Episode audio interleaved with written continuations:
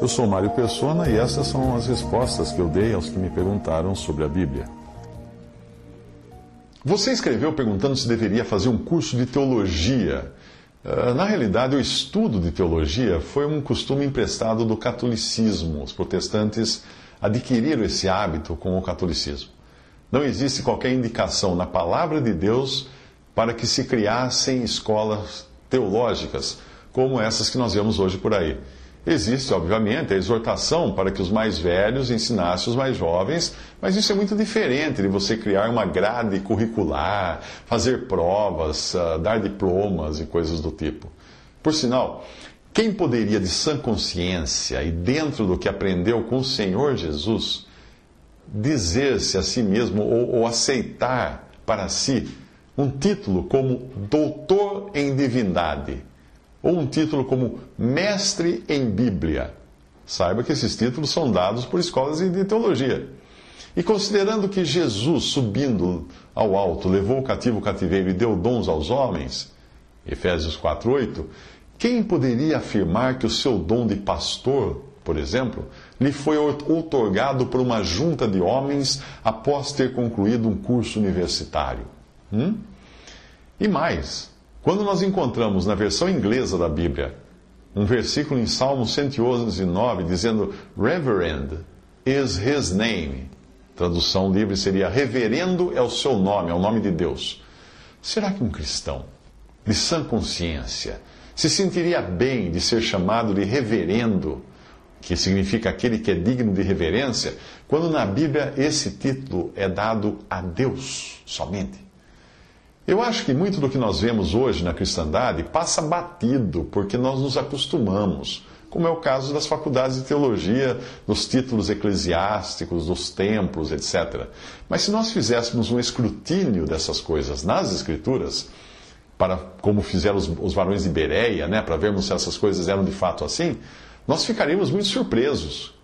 O melhor lugar para um cristão aprender é quando ele, quando ele se reúne com seus irmãos em liberdade do espírito para que ele possa usar o dom que ele escolher e não apenas um orador previamente diplomado e designado para isso. Um dom para a edificação do corpo de Cristo. 1 Coríntios 14, 31 fala: Porque todos podeis profetizar. Profetizar é, significa falar da parte de Deus, proferir a palavra de Deus. Todos podeis profetizar, uns depois dos outros, para que todos aprendam e todos sejam consolados. 1 Coríntios 14, 31. Quanto ao versículo que você citou, que muitos usam como pretexto para a não necessidade de aprender através de outros, eh, e isso aí já leva a um outro extremo do erro, é preciso ler o que vem imediatamente antes para entender o contexto. Vamos ler tudo. Abre aspas. Estas coisas vos escrevi acerca dos que vos enganam. E a unção que vós recebestes dele fica em vós e não tendes necessidade de que alguém vos ensine. Mas como a sua unção vos ensina todas as coisas, e é verdadeira e não é mentira, como ela vos ensinou, assim nele permaneceis. O que João está falando aí é do antídoto contra o engano. Qual é o antídoto contra o engano dos homens? É o Espírito Santo que habita no crente e o capacita a entender a palavra de Deus e a discernir se uma voz qualquer não é a do pastor. Obviamente, este, esse trecho que diz não tendes necessidade de que alguém vos ensine, não quer, dizer, não quer dizer que o crente não precisa mais aprender de outros cristãos, mas está relacionado aos que enganavam e tentavam ensinar coisas que não tinham sido ensinadas pela palavra de Deus revelada aos apóstolos, verbalmente naquela ocasião, ou como nós temos hoje nas epístolas escritas.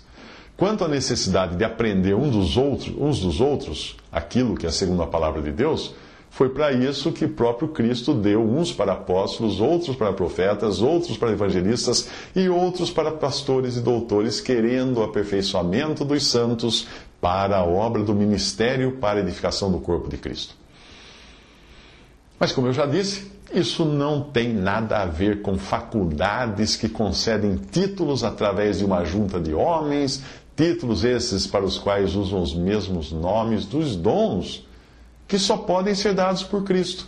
Por exemplo, alguém que recebeu numa faculdade de teologia o título de pastor é, é, é, é, é está enganado, porque é Cristo que quem deu uns para pastores, outros para evangelistas, outros para doutores e mestres.